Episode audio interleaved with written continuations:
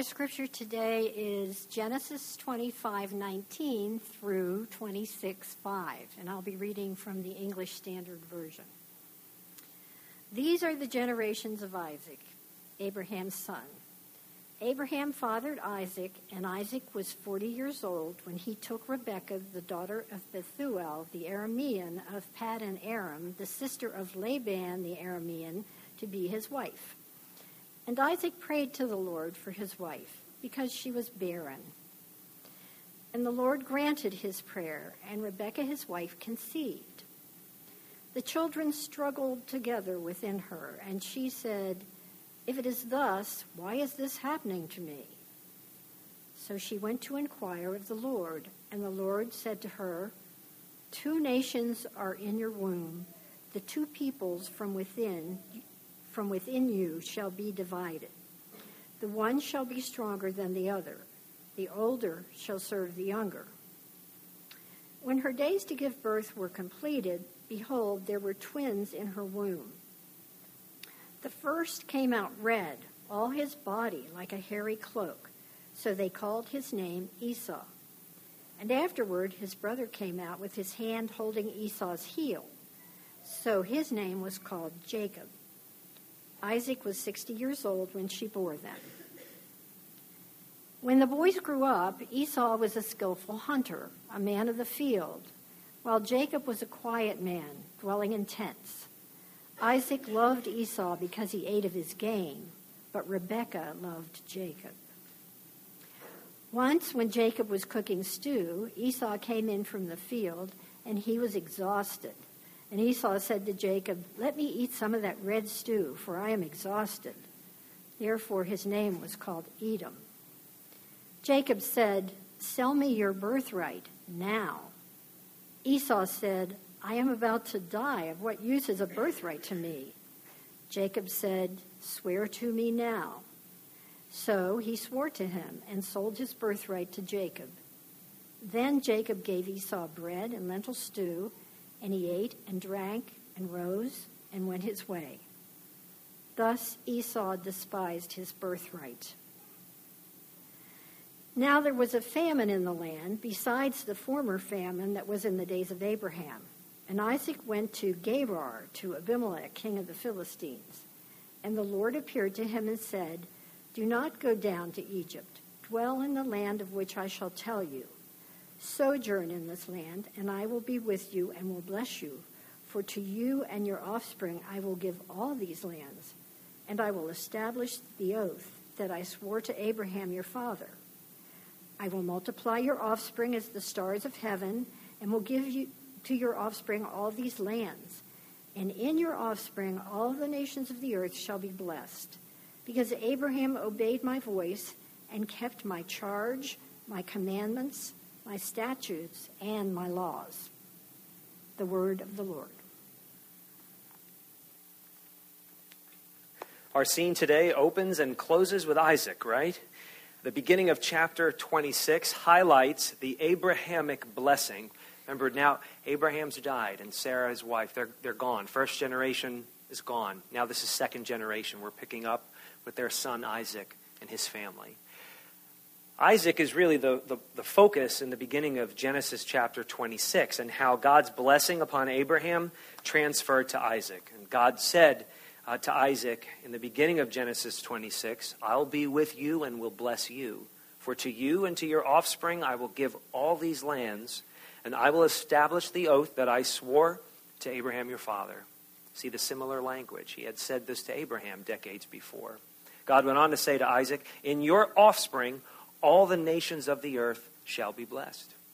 So there's the big idea of Genesis. There's the plan of Genesis unfolding now to, the, to another generation.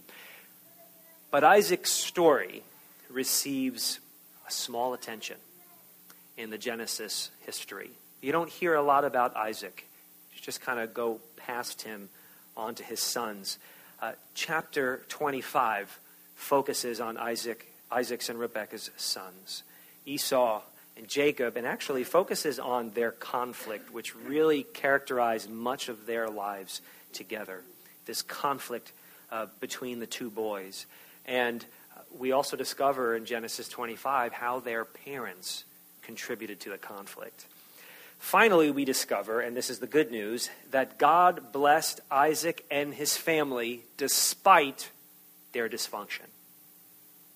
I hope you're willing to admit that all families, to one degree or another, have their share of dysfunction.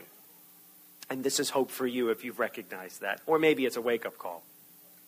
Today's message is largely for parents uh, and grandparents, but I want to say today's message is also for teachers, for caregivers, anybody who works with young people, anyone who in some way is influencing or impacting the lives of young people, people who have not yet come of age, let's say, regardless of their age.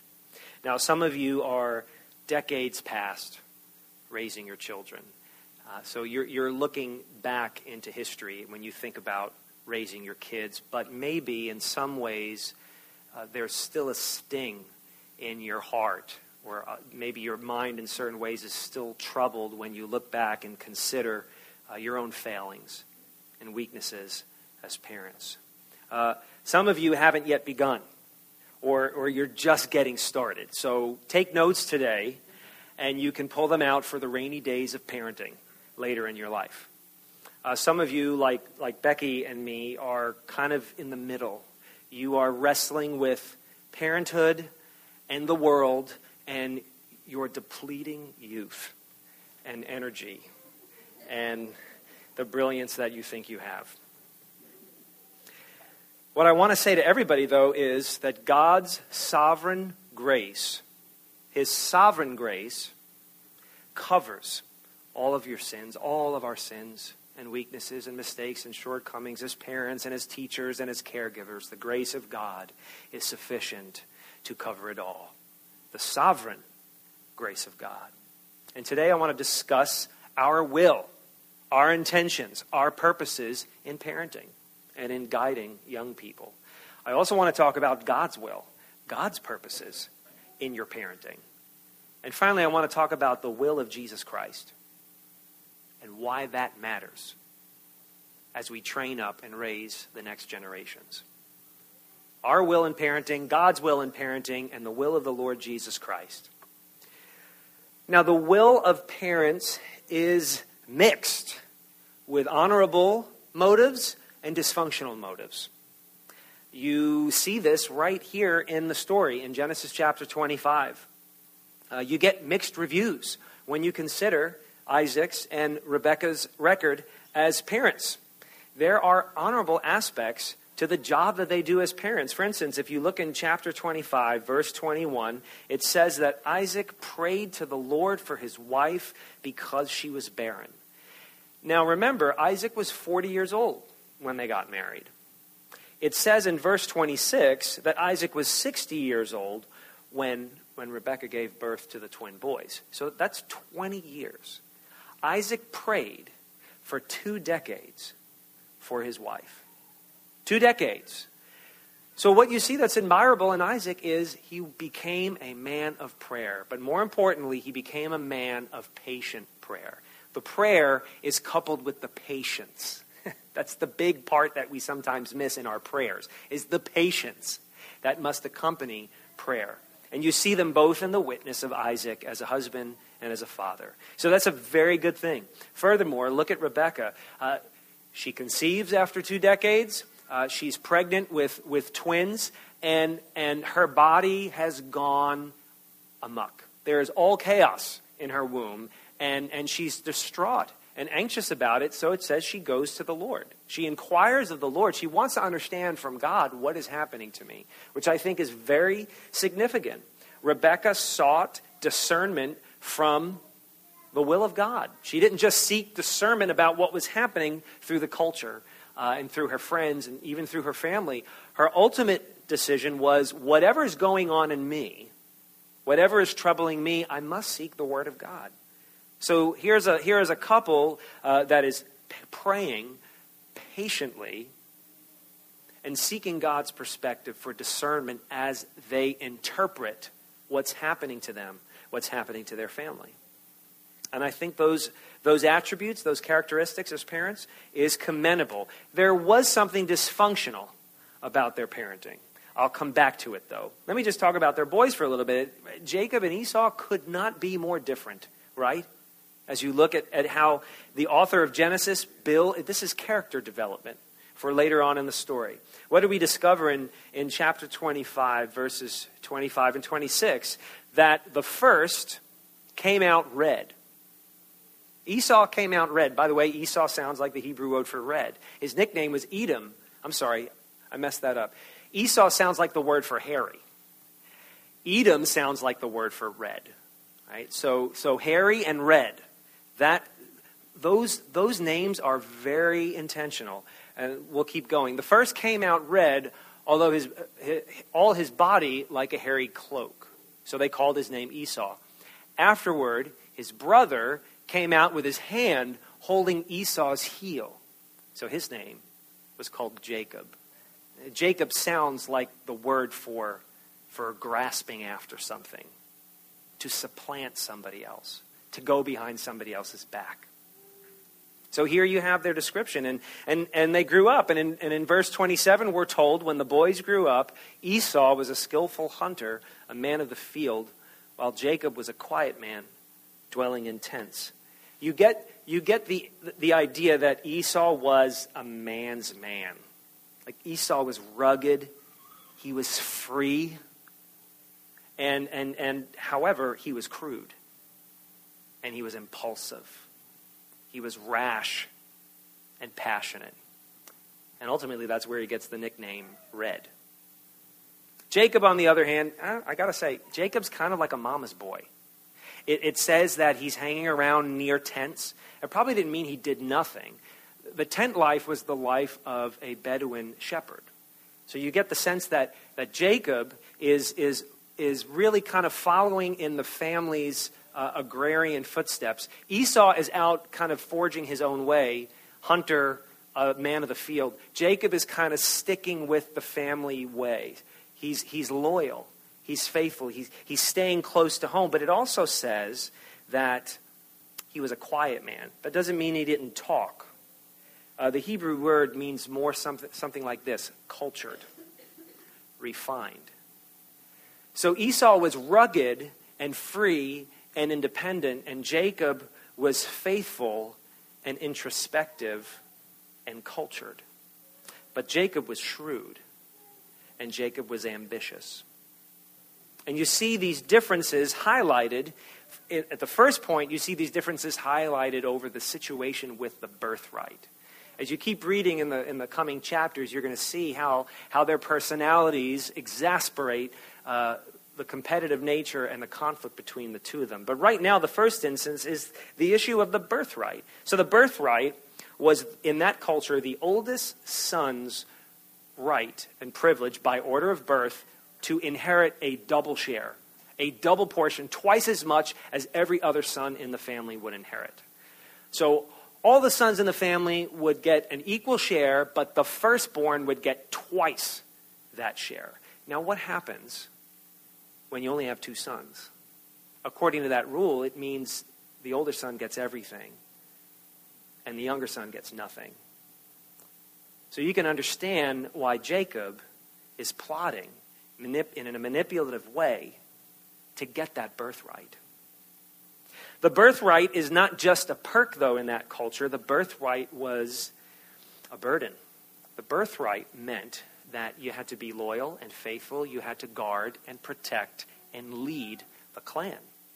It means you couldn't go off on your own and just do your own thing. Your inheritance was tied with the land and with the family, and you had to be the stable one.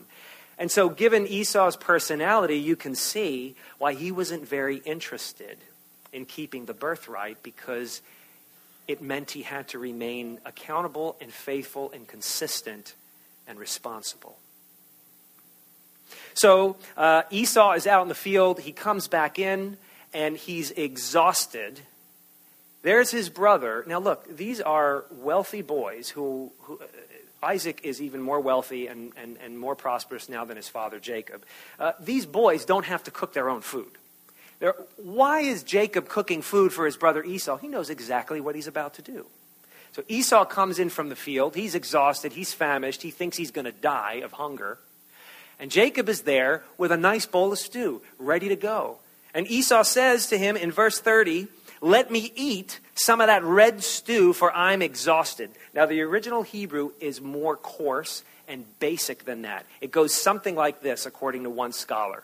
Esau said, Let me gulp some of that red stuff, this red stuff. It's like caveman talk. He's, he's exhausted. He's, he's, he's a bull in a china closet type of a guy. He's a get in, sit down, eat, get up, leave type of a guy. He comes in famished. He says, Come on, give me some of that stuff. I'm going to die. And his younger brother goes, Hey, sure, sell me your birthright. So the birthright was transferable. The status could transfer from one child to the next. And right then and there, uh, Esau says, Are you kidding me? Who cares about a birthright? I'm going to die. Would you feed me already? Swear to me now. Swear to me now. Jacob gets his older brother to enact an oath. This is, this is, an, this is an unbreakable oath. So, there, right there, right there. Esau because he was impulsive, rejected the promise of God upon that family for a bowl of stew. Jacob was manipulative and contriving. See, Jacob gets the blessing, and Jacob is turns out to be the heir of Isaac and Abraham. But Jacob isn't really painted. It's not like Jacob gets that status because he's, he's, an, up, he's an upright guy. However, what you see in Jacob is mixed. He's manipulative, but he realizes the promise is important. Right? So by faith, Jacob can see what Esau can't that God's blessings are tied to this family, and I need to be a part of it. He's sinful and corrupt in the way he goes about to get the blessing. So you see a mixture of sin and faithfulness right there in Jacob. What was dysfunctional about how Isaac and Rebekah handled the situation was this, and you see it in verse 28. Here's their dysfunction as parents. Isaac loved Esau because he ate his game, but Rebekah loved Jacob. Favoritism. They played their favorites. Look, you know this. Every child is different. Every I don't care if you have 10 or 6 or 2. Every child whether you're teaching them or raising them or just taking care of them for 45 minutes in the back room over there every Sunday, every child is different, right? Here's the thing Isaac and Rebekah, their, their dysfunction was in how they responded to the differences. Rebecca, keep reading the story, Rebecca would become ambitious for Jacob. Just like Jacob was ambitious, Rebecca would become ambitious for her son, and through her scheming and through her advice, she would further drive a wedge between the two boys.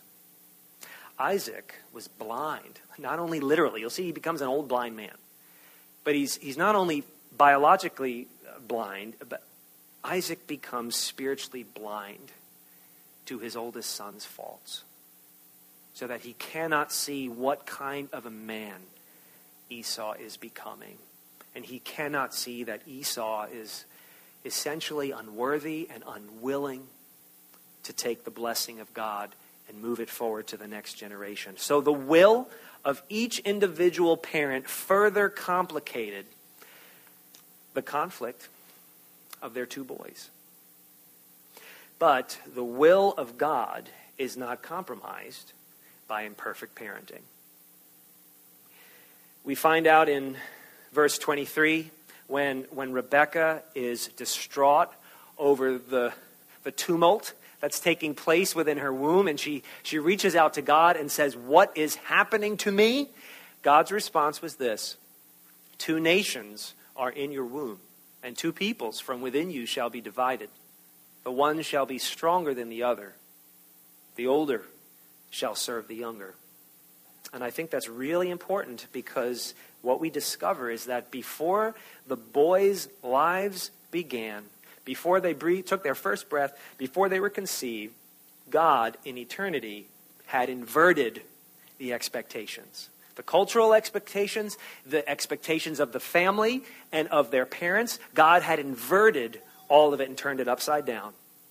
And the Apostle Paul commented on this situation in Romans chapter 9, where he said, Rebecca, When Rebekah had conceived children by one man, our forefather Isaac, though they were not yet born and had not done, I'm sorry, and had done nothing, either good or bad, in order that God's purpose of election might continue, not because of works, but because of him who calls, she was told, The older will serve the younger. And then later on in Romans 9, Paul interprets that theologically for us by saying, So, then it depends not upon human will or exertion, but on God, who has mercy. So it depends then not upon human will or exertion. That applies to the parents and to the children. It depends not upon human will and exertion, but upon God who has mercy. The scholar Geerhardus Vos said that this entire account is all about God's grace overcoming human sin the sins of the parents and the sins of the children. And for a Christian, if you follow the God of the Bible by faith, uh, this ought to be an extremely comforting and guiding concept that our children's lives were ordained by God before they ever took their first breath that your mistakes as parents cannot undo the plan of God. That your mistakes as parents and caregivers and teachers cannot thwart God's grace and mercy that He intends for His people. Now, as parents or as caregivers, you know, anybody working with kids, um, we ought to account for the sovereignty of God in our parenting. And from what I've observed by watching older parents, your kids are always going to be your kids, right? Even when they grow up and get jobs and start having children of their own, you're still going to be their parents. So this is still important to account for the sovereignty, the immutable sovereignty of God in the world and in the lives of our children, and the grace of God that covers over their mistakes and ours as well. You cannot dictate or control your children's temperament. Their personality is, is out of your control. Who they are is not up to you. Now, you have an influence over them, but their temperament, their gifts, their affinities, their weaknesses, out of your control. Actually, the way sin, the way original sin, as the Bible describes it, has a particular manifestation in the life of an individual child, how, how sin manifests itself in a particular child and begins to develop and grow as the child grows, that also, to a great degree, is out of your control. All of these things, good and the bad, have, according to the Bible, according to Paul, and according to the author of Genesis, are ordained by the unsearchable wisdom of God.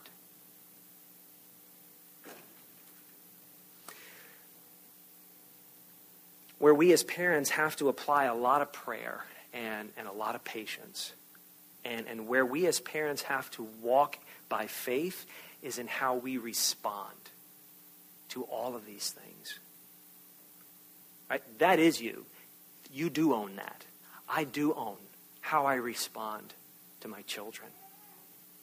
The good things that happen, the bad things that happen, our children's strengths and weaknesses, the opportunities that our children have in this life and in this culture, the threats that they face, and their sin. Faith is about responding to these issues in a way that honors the God of the Bible. For instance, just imagine that your child, just imagine that your child has an insatiable desire for attention. Not everybody's that way, but some people are. Imagine you've got a kid with an insatiable desire for attention. That's probably a combination of their socialization, you know, their, inf- their, their external influences. Yeah, some of it's caught, right, based on what's happened to them. Uh, they seek attention. but it's not all based on socialization. Some of that is just inherently a part of who they are as, as children, as human beings who are born, as David said in Psalm, 1, in, in Psalm 52, born in sin, conceived in sin, conceived as image bearers of the Creator, but with the capacity to reject the Creator's wisdom and love and goodness. So that insatiable desire for attention is somewhat due to their socialization and somewhat due to just who they are as fallen people born into a fallen world as sinners. But here's the thing you must not encourage that insatiable desire for attention. Like Rebecca did with Jacob, you must not encourage that thing that you see in your child. You must not, like Isaac, on the other hand, be blind to it. You must not be blind to your child's weakness and so ignore it. Rather, we have to help our ch- children or a particular child like that to see that they're always loved, but that they're never going to be worshiped. And we have to strike that balance. That's just one particular area. Will you parent your children? Will we guide the next generations by God's wisdom? With God's wisdom. Like when Rebecca said, Lord, what I want to hear from you. I want discernment from your truth. What's happening to me and my family? Are we going to parent our children and guide our young people by, by God's wisdom instead of our own? Whose image are you molding your children into.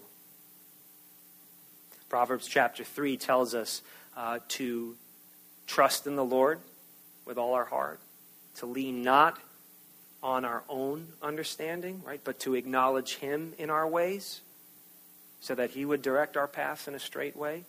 But when we lean on our own understanding, and let's apply it to parenting and, and to child rearing and to child care and to teaching, when we lean on our own understanding to guide children, we, we show a disrespect to their creator, their creator, who created them in his image. When people see the children that you've impacted in your life, will they see God's handiwork? Or will they see your tiny little fingerprints? Because you've been trying to fashion and mold that human being into a version of yourself, another version of yourself. Brian 2.0. Yeah?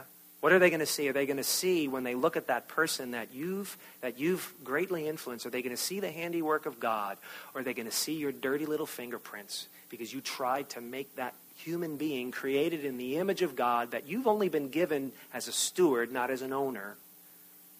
Will they see your little fingerprints? The reality is, and I think some of you know this, both. People are going to see the work of God in the next generation, and people are going to see your grubby little fingerprints on the next generation. It's going it's going to be both. And I hope you see that. But the will of Jesus Christ is to mold people into his image. Jesus says, you know what? They're mine. They're mine just like you are mine. And I'm going to mold them despite your mistakes, despite your weaknesses, despite your blindness to what you've done and to what they're like, I'm going to mold them into my image. Romans again, Romans chapter 8, the Apostle Paul wrote, We know that for those who love God, all things work together for good. By the way, Paul had written this after an entire section where he said that anyone who follows Christ is a child of God, is an heir of God's estate, of God's inheritance, and that the Spirit of Christ indwelling you convinces you that you're not an orphan, but a child of your Creator. So, after, you know, against that backdrop, Paul went on to say, For those who love God, all things work together for good, for those who are called according to his purpose. For those whom he foreknew, he also predestined to, listen to this, be conformed to the image of his Son. Not you, not me, but to the image of his Son, in order that he, meaning Jesus, might be the firstborn among many brothers. And those, he, he, those whom he predestined, he also called. And those whom he called, he also justified. and those whom he justified, he also glorified. You see those words there? That Jesus is, is the firstborn amongst new people? That, that, means that Jesus is forming a new humanity. Jesus was a, the first of a new kind of human being when he rose from the dead. He's the first of a new kind of human being. Jesus was the first, and there are going to be a countless many just like him, cre- recreated in his image, not in our image. A new creation, a new humanity, reformed in his image. And these, this is what these people are going to look like. People like Jesus, whose sins were crushed on the cross, whose sins were hung and judged on a Roman cross and are remembered no more and are forgiven and forgotten. People like Jesus who will live forever, who are being remade, who are being refashioned, who are being reformed, who start thinking differently and doing differently and speaking and saying differently. People who, who start to create and build and plan and, and disagree in a new way. Not formed any longer after how you and I have taught them to do all these things, but reformed according to the principles and priorities of the Lord Jesus Christ. By faith, we are, we are just tr- we are trying to help the next generation see that we ourselves are being reformed into this new humanity that looks nothing like us, but everything like Jesus Christ. Rose Marie Miller, in her book, The Gospel Centered Parent, said that Jesus builds his kingdom with the poor and the needy, not with good people or good children, but with those who know they need a Savior. It's not about well behaved kids. It's not about successful kids. It's not about students who, uh, who, who do better than anyone else's students on the PARCC exams. It's about broken parents and broken children saying, We're sinners, we're imperfect. We're like Jacob or we're like Esau, and the grace of God is covering over our sins. So here's where we have to start. We have to start with ourselves. We have to say, I receive the grace of God. As a parent, I receive the grace of God that forgives me for my imperfect parenting. I receive the grace of God that covers my sins as a selfish caregiver or a blind caregiver. I accept the grace of God that covers my sins. And we have to trust in the sovereignty of God to direct our children's steps according to his plan, our grandchildren's steps, our students' steps. We must receive the grace of God for our sin, and we must trust in the sovereignty of God to handle the situations that are out of our control. The grace of God, the sovereign, immutable grace of God, covers our sins as parents and caregivers. And so we trust in Him. And our great calling as parents and teachers and caregivers is to reflect God's heart. That's, that's, that's, what, that's the principle that guides everything else the teaching, disciplining, um, all, all of that. It, the foundation is we get to reflect the heart of God, which means we have to teach our children what grace looks like, what mercy. We still have to discipline, but they have to experience grace and mercy within the discipline. We have to become, as Rose Marie and her friends say in the gospel centered parent, the primary confessor of sin in our home. We, that our children have, the next generation has to see us not blind like Isaac, but eyes wide open to our imperfections. That's our great calling to reflect the heart of God, which is the wisdom of God, the grace of God, the mercy of God, and allow the Lord Jesus to fashion them in his image and to repent of trying to mold our children after our own image. Do you believe in the grace of God that it is sufficient to cover your mistakes?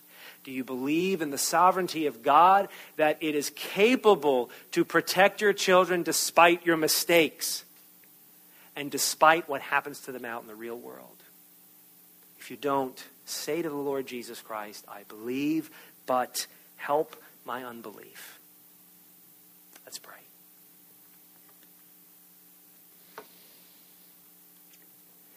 Father, we are kind of dismantled and uh, befuddled as, as we look at a young man like Jacob, a, a scheming, manipulative uh, upstart, and, and see that he became the bearer of the promise.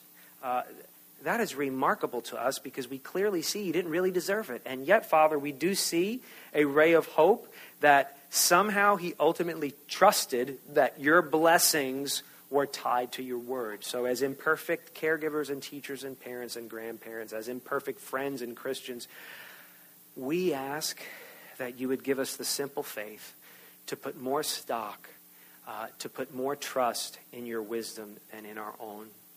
Uh, Father, help us to be patient and non judgmental as we watch other people raise and teach their children. Help us to keep our eyes focused on uh, confessing and repenting of our own backwards ways. Uh, give us eyes to see our own brokenness. And Father, we ask for this church that you would give us the ability uh, to parent and to shepherd and to teach with grace.